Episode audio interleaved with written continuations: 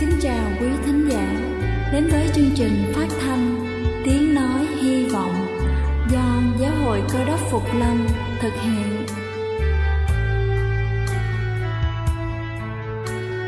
Kính thưa quý vị, Đức Chúa Giêsu trước khi Ngài về trời đã ban cho các môn đệ của Ngài một điều răn mới, đó là họ phải yêu thương nhau như chính tình yêu mà Ngài đã dành cho họ Quả thật vậy thưa quý vị, tình yêu thương là một món quà vô giá mà Chúa đã ban cho nhân loại và đó cũng là thông điệp mà chúng tôi muốn gửi đến toàn thể quý vị. Nếu quý vị muốn tìm hiểu thêm về chương trình, về niềm tin hoặc muốn nghiên cứu về lời Chúa, xin quý vị gửi thư về chương trình phát thanh Tiếng Nói Hy Vọng, địa chỉ 224 Văn Đăng Lưu, phường 3, quận Phú Nhuận, thành phố Hồ Chí Minh hoặc gửi email cho chúng tôi theo địa chỉ tiếng nói hy vọng amoc.gmail.com Ngoài ra, quý vị cũng có thể liên lạc với bất kỳ hội thánh cơ đốc Phục Lâm tại địa phương gần nhất. Xin chân thành cảm ơn và kính mời quý vị lắng nghe chương trình hôm nay.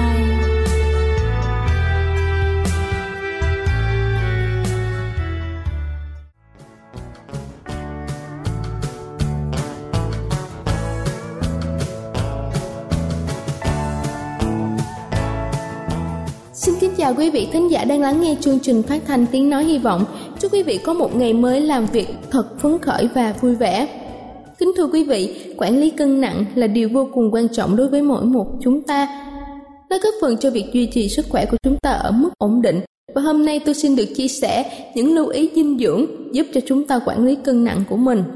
Đầu tiên, đầu tiên đó chính là sử dụng protein thực vật Ngoài việc đảm bảo nhu cầu dinh dưỡng cơ bản hàng ngày, protein thực vật còn có tác dụng đặc biệt trong việc hỗ trợ quản lý cân nặng. Chất này giúp chúng ta hạn chế cảm giác thèm ăn và kiểm soát cân đối tốt hơn. Thứ hai đó chính là tăng cường chất xơ từ rau quả. Chất xơ từ rau quả không chỉ giúp cho người thừa cân béo phì, giảm mỡ xấu trong máu, điều hòa đường huyết mà còn có tác dụng tăng cường cảm giác no lâu. Thứ ba đó chính là khắc phục sớm hiện trạng thiếu hụt vi chất dinh dưỡng.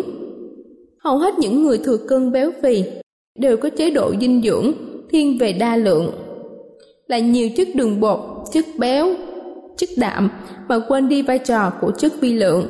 Vi lượng là dưỡng chất như là vitamin, khoáng chất, dưỡng chất thực vật. Do đó cơ thể bị thiếu hụt vi chất dinh dưỡng nghiêm trọng trong thời gian dài. Thứ tư đó chính là chế độ ít đường bột. Để quản lý cân nặng, nhiều người đã bỏ hẳn chất đường bột ra khỏi chế độ ăn dinh dưỡng hàng ngày. Theo Bộ Y tế và Dịch vụ Con Người của Mỹ, khoảng 45% calo của chúng ta vẫn nên đến từ carbon hydrate. Một chế độ dinh dưỡng giúp hỗ trợ quản lý cân nặng, lành mạnh và duy trì đủ các chất đường bột để bảo đảm nguồn dưỡng chất thiết yếu như là chất xơ và canxi.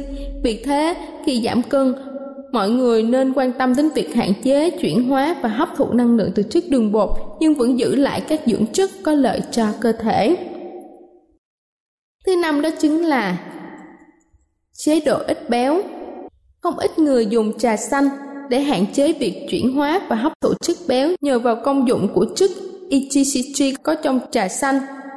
Tuy nhiên, chìa khóa sức mạnh lại nằm ở khả năng hấp thụ EGCG của cơ thể chứ không phải nằm ở số lượng mà chúng ta nạp vào. Thực phẩm bổ sung EGCG từ trà xanh kết hợp cùng với công thức tăng cường hấp thụ là giải pháp không thể thiếu cho những ai đang áp dụng chế độ ăn kiểm soát chất béo và dầu mỡ. Và cuối cùng đó chính là thay bữa ăn thông thường bằng thực phẩm thay thế. Đó là những nguồn dinh dưỡng tiện lợi giúp kiểm soát năng lượng đầu vào và được thiết kế trên cơ sở nghiên cứu khoa học. Chúng ta cần kết hợp cân đối dinh dưỡng thiết yếu giúp hạn chế cơn đói, hỗ trợ sức khỏe tiêu hóa, duy trì năng lượng để giữ gìn vóc dáng khi tập luyện thể dục thể thao. Thực phẩm thay thế bữa ăn nên chứa các thành phần dinh dưỡng như protein đậu nành phân lập, chất béo từ dầu hướng dương, dầu dừa, chất xơ từ yến mạch, đường và các loại vitamin như vitamin A, B, C, D, E và các loại chất khoáng như là canxi, magie, sắt, đồng, kẽm Việc thay thế một bữa ăn trong ngày với thực phẩm phù hợp sẽ giúp kiểm soát năng lượng đầu vào, cân đối dinh dưỡng hỗ trợ sức khỏe tiêu hóa và duy trì năng lượng. Kính thưa quý vị, tôi vừa trình bày xong những lưu ý trong chế độ ăn dinh dưỡng để duy trì một mức ổn định của cân nặng. Hy vọng qua bài chia sẻ trên, chúng ta sẽ có thêm những thông tin hữu ích để giúp cho những người thân trong gia đình cũng như chính mình có được sức khỏe cũng như cân nặng như mong muốn. Đây là chương trình phát thanh Tiếng Nói Hy Vọng do Giáo hội Cơ đốc Phục Lâm thực hiện. Nếu quý vị muốn tìm hiểu về chương trình hay muốn nghiên cứu thêm về lời Chúa, xin quý vị gửi thư về chương trình phát thanh Tiếng Nói Hy Vọng, địa chỉ 224 Phan Đăng Lưu, phường 3, quận Phú Nhuận, thành phố Hồ Chí Minh, hoặc gửi email cho chúng tôi theo địa chỉ tiếng nói hy vọng amos@gmail.com. Ngoài ra, quý vị cũng có thể liên lạc với bất kỳ hội thánh cơ đốc Phục Lâm tại địa phương gần nhất. Xin chân thành cảm ơn và kính mời quý vị tiếp tục lắng nghe chương trình hôm nay.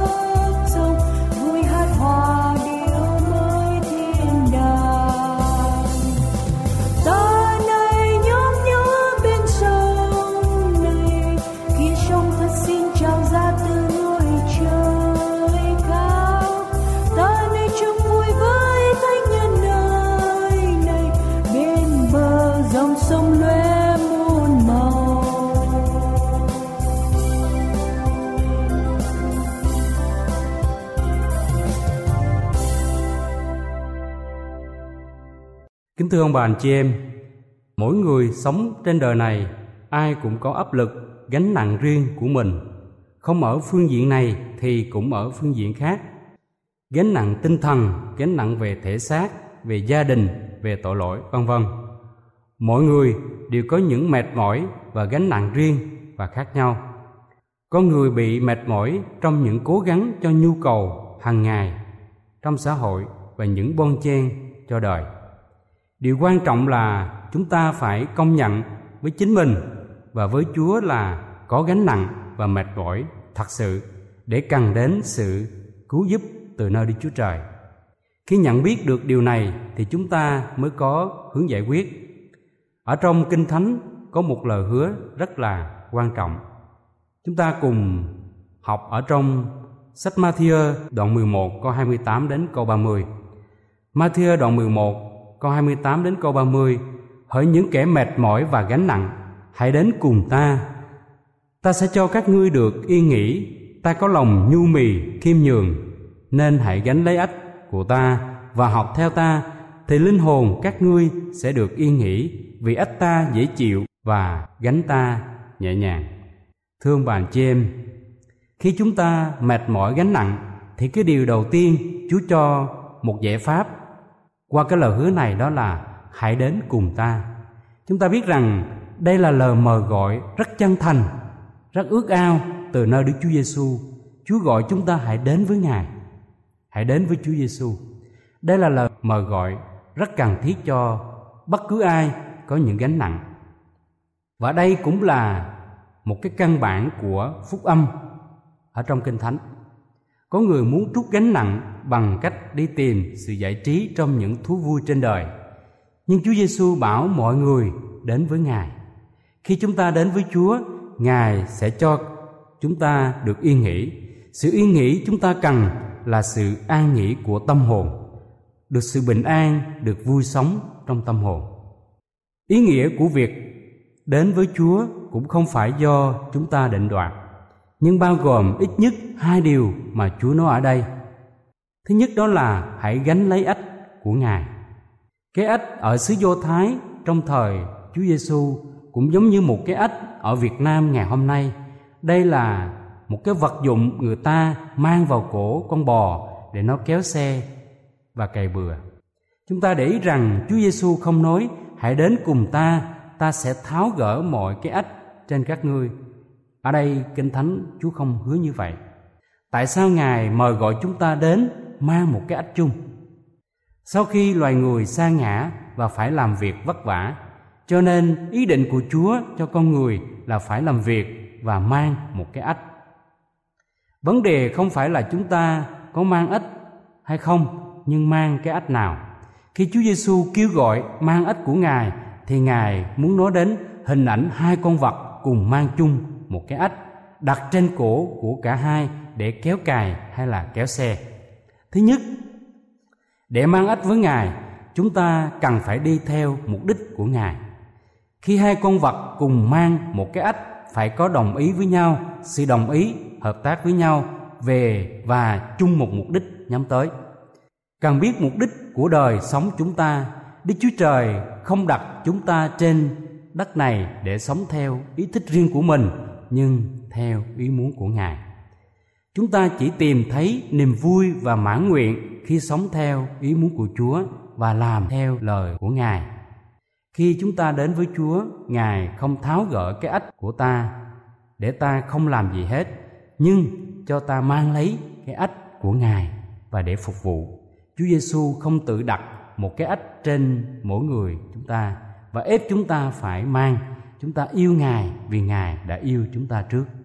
Từ tình yêu chúa đó trong sự tự do lựa chọn, ta có thể chọn mang ách của ngài như ngài nói ở trong văn đoạn 14 câu 15 nếu các ngươi yêu mến ta thì giữ gìn các điều răn ta. Tại sao mang lấy ách của chúa lại được sự yên nghỉ? Ở đây chúng ta phải có sự lựa chọn và trao đổi ách của mình và ách của chúa. Chúa muốn chúng ta cởi bỏ cái ách của lòng ham muốn, những điều thuộc về trần gian, cái ách của sự bận rộn, căng thẳng để mang lấy cái ách của chúa được dễ chịu và nhẹ nhàng. Ách của chúa là một cái ách nhu mì, khiêm nhường, đem lại sự yên nghỉ cho tâm hồn. Chúng ta không thể mang lấy ách mà xã hội, thế gian trao cho, cố gắng tự sức bình mang lấy vì sẽ làm chúng ta mau mệt mỏi bị nặng nề và áp lực rồi sẽ ngã quỵ thứ nhất để mang ích với Chúa, chúng ta cần phải đi theo mục đích của Ngài và thứ hai, để mang ích với Ngài, chúng ta phải bước đi từng bước với Chúa Giêsu mỗi ngày. Cái ích sẽ hiệu quả khi cả hai con vật cùng loài và cùng bước nhịp nhàng bên nhau. Càng trở nên giống Chúa, chúng ta càng bước nhịp nhàng với Ngài. Đây là nguyên tắc chúng ta cần học, chúng ta cần học là bước đi với Chúa mỗi ngày. Thương bạn chị em, nhiều khi vì bản tính tội lỗi xác thịt của mình chúng ta trông mong chúa dìu chúng ta từng bước mà mình không bước đi cách duy nhất để chúng ta học bước đi nhịp nhàng với chúa là chúng ta dành thì giờ tương giao với ngài vấn đề tiếp theo thứ ba để mang ích với ngài chúng ta phải chấp nhận mang lấy gánh mà chúa muốn chúng ta mang. Chúa mời gọi chúng ta mang ách không phải để hưởng an nhàn, nhưng để làm việc. Ngài không cắt gánh nặng khỏi chúng ta, nhưng ngài cùng mang gánh nặng với chúng ta. Tuy mang ách nhưng ta thấy dễ chịu vì vừa vặn cho ta, nhẹ nhàng vì chúa mang với ta. Ta không mang ách một mình, nhưng mang với chúa. Ách của chúa là ách nhu mì và khiêm nhường mang ách của chúa là học theo chúa, học theo ở trong đức nhu mì khiêm nhường. Người nhu mì khiêm nhường sẽ thấy đời sống nhẹ nhàng và dễ chịu. Ta biết mình yếu đuối, không tự làm chủ chính mình được. Đôi khi cảm thấy mệt mỏi, chán nản, không có hy vọng, không có nơi nương tựa vào ai. Ta cũng biết mình đang mang một gánh nặng, đang vướng mắc vào tội lỗi sự sỉ nhục sợ hãi tức giận không duyên cớ đó là nguyên do ta cần được an nghỉ cho nên Chúa Giêsu mời gọi chúng ta hãy đến với Ngài. Khi ta đến cùng Chúa, học theo Ngài, mang ách chung với Ngài là đầu phục Ngài và làm theo lời Ngài đã dạy bảo, chắc chắn những gánh nặng ở trong cuộc đời không còn quá nặng cho ta nữa. Thương bạn chị em, mang ách của Chúa Giêsu ta được nối liền với Ngài và được sự giúp đỡ của Ngài. Thật ra ngày xưa, người ta thường không để cho hai con bò ngang sức với nhau, mang cùng một cái ách nhưng để một con bò to lớn khỏe mạnh có thể một mình kéo xe hay là kéo cày, chung một con yếu hơn như một con bò yếu, chúng ta có thể chuyển những gánh nặng trên vai chúng ta lên trên vai cho Chúa Giêsu.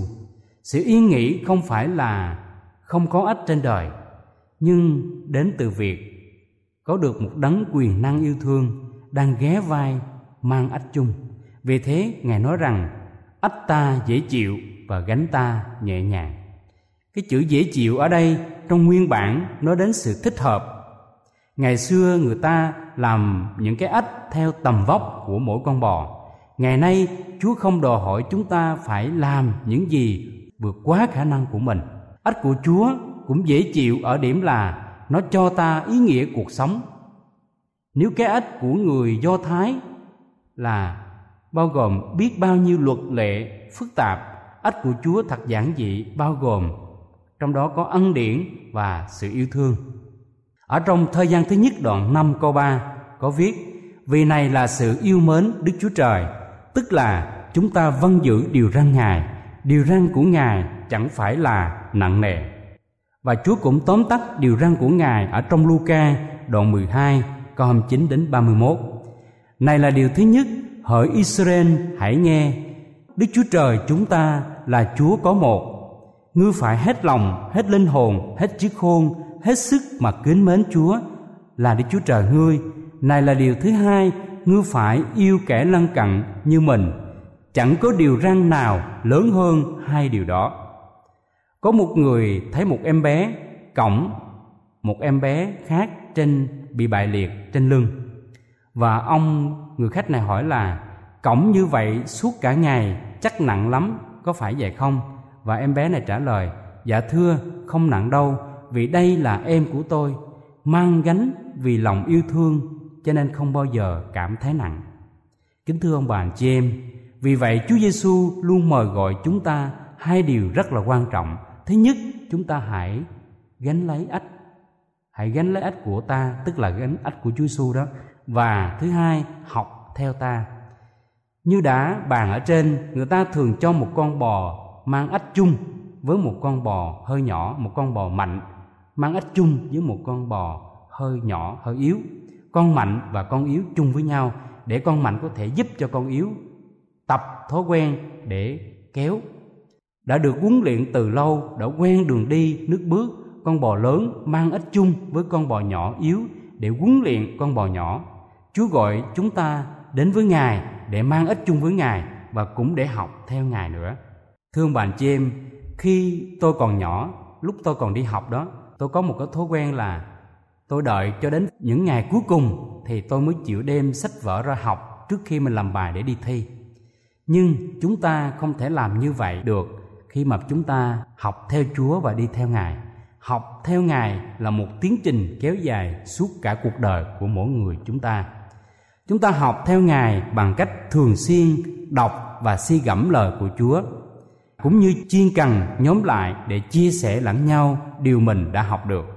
Ta phải học từ nơi ngài, lòng yêu mến vân phục và tin cậy hoàn toàn vào đức chúa trời, cũng như lòng yêu thương con người ngài đi đâu chúng ta sẽ đi đó. Ngài làm gì, ngài sống như thế nào thì chúng ta cũng học theo cái gương từ trong kinh thánh để sống và làm như vậy. Chúa nói là ngài có lòng nhu mì khiêm nhường. Cái ách thường gồm một cây gỗ ngang để nối hai con bò chung với nhau và một cây gỗ dọc để nối cây gỗ ngang với chiếc xe hay là cái cày. Có người nhận xét rằng cái ếch, khi chúng ta dựng đứng lên thì nó trở thành một cái cây hình, cây thập tự giá. Đức chúa giêsu ngài đã mang thập tự giá trước và ngài cũng muốn chúng ta cùng mang với ngài. Ngày nay, chúa muốn chung vai gánh những gánh nặng cho chúng ta. Nếu chúng ta chịu đến với ngài để gánh lấy ích của ngài cũng như để học theo chúa, khi chúng ta làm điều này thì những mệt mỏi, gánh nặng ở trên đời này sẽ trở nên nhẹ nhàng, dễ chịu và kèm theo đó là sự yên nghỉ trong tâm hồn của mình. Chúng ta biết rằng vua david là một trong những người từng mang những gánh nặng ở trong đời sống, gánh nặng tội lỗi của mình, gánh nặng trị nước, gánh nặng gia đình, con cái phẫn nghịch. Nhưng ông đã được sự nâng đỡ của chúa khi ông đến với ngài, trao cho ngài những gánh nặng của mình. Và ông kêu gọi chúng ta người đang mang những gánh nặng ở trong đời sống, ở trong thi thiên, đoạn 55 câu 22 hãy trao gánh nặng mình cho Chúa. Chính Ngài sẽ nâng đỡ ngươi. Ngài sẽ không bao giờ để cho người công bình, rúng động. Cầu xin Chúa ban ơn, ban phước thật nhiều cho mỗi một chúng ta hôm nay. Chúng ta ý thức được điều này. Lời mời gọi hết sức chân thành của Chúa là hỡi những kẻ mệt mỏi và gánh nặng hãy đến cùng ta. Ta sẽ cho các ngươi được yên nghỉ ta có lòng nhu mì, khiêm nhường, nên hãy gánh lấy ích của ta và học theo ta. Thì linh hồn các ngươi sẽ được yên nghỉ vì ích ta dễ chịu và gánh ta nhẹ nhàng. Vì Đức Chúa Giêsu là đấng tạo hóa. Đấng tạo dựng nên loài người chúng ta, nên Ngài biết rất rõ tâm trạng của con người, hiểu rõ từng nhu cầu, thầm kín của con người am tường những gánh nặng mà con người suốt cả đời phải gồng gánh, cu mang. Ngài cảm thông những nỗi khổ đau, ẩn khuất, nỗi trống vắng cô đơn, nỗi u sầu của con người, nhất là gánh nặng tội lỗi mà con người phải gánh lấy suốt cả cuộc đời, không cách nào thoát ra được. Chính vì thế mà, từ trời cao kia, chúa đã giáng thế làm người để gánh tất cả những gánh nặng cho chúng ta trước khi ngài tình nguyện nhận cái chết, đau thương trên thập tự giá để gánh thay cho mọi tội lỗi của nhân loại, chúa kêu gọi con người hãy trao hết mọi gánh nặng cho ngài, trao hết tất cả những gánh nặng tội lỗi, mọi lao khổ, nhọc nhằn ở trong đời sống cho ngài. Quý vị đáp ứng ra sao?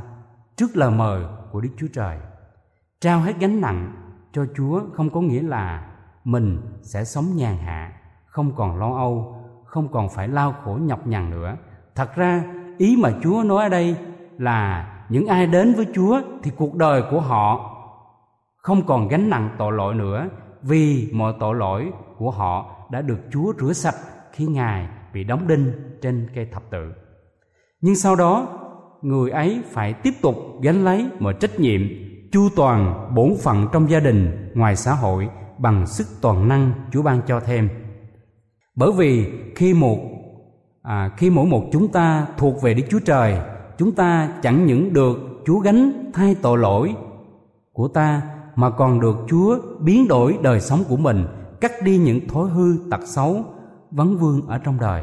Đồng thời, Chúa còn ban thêm ơn, thêm sức, thêm năng lực để chúng ta sống đắc thắng tội lỗi, sống một đời sống có ý nghĩa, biết quan tâm đến những người khác, chu toàn mọi trách nhiệm ở trong gia đình và ngoài xã hội và trở thành một nguồn phước cho những người khác học theo. Xin quý vị hãy nhìn lại cuộc đời của mình từ khi sinh ra cho đến lúc trưởng thành. Chúng ta đếm thử xem có bao nhiêu gánh nặng và những loại gánh nặng nào ở trong mỗi giai đoạn chúng ta phải gánh. Lúc còn bé ta phải học bò, tập đi. Lớn hơn một chút ta phải đi học cố gắng đọc cho thông các mặt chữ. Đến tuổi thiếu niên ta cố gắng giải những bài toán khó, cố chen chăn vào đại học. Đến tuổi thành hôn ta phải có những gánh nặng gia đình và xã hội. Đến tuổi trung niên ta phải mang gánh nặng của tuổi sắp về chiều rồi phải chống trả với những bệnh tật của tuổi già. Nhưng xin quý vị hãy an tâm vì một khi quý vị mời Chúa vào đời sống của mình, Ngài sẽ đồng hành cùng với quý vị, cùng đi với quý vị suốt con đường đời. Chúa hứa rằng Chúa sẽ ở cùng chúng ta luôn cho đến tận thế. Gánh nặng và bi quan, thất vọng và lo âu, gánh nặng của khó khăn, chán chường và mệt mỏi, gánh nặng bị đè nặng bởi những lề luật và các quan niệm khắc khe của con người và xã hội ngài mời gọi ta hãy đến với ngài hãy đến với chúa giêsu trong tinh thần cầu nguyện quy phục ngài chờ đợi ta và nói chuyện tâm tình với ngài. Ngài lắng nghe những tâm tư, ước vọng của ta. Khi chúng ta có thời gian, dành thời gian, dâng lên cho chúa, hãy trao cho ngài những thất vọng, lo âu của quý vị. Hãy đặt vào tay của ngài những khó khăn và mệt mỏi. Bên ngài, hãy tìm những giây phút thinh lặng nghỉ ngơi. Ta sẽ bắt được sự bình an và sự thảnh thơi và hạnh phúc trong cuộc đời của mình. Amen.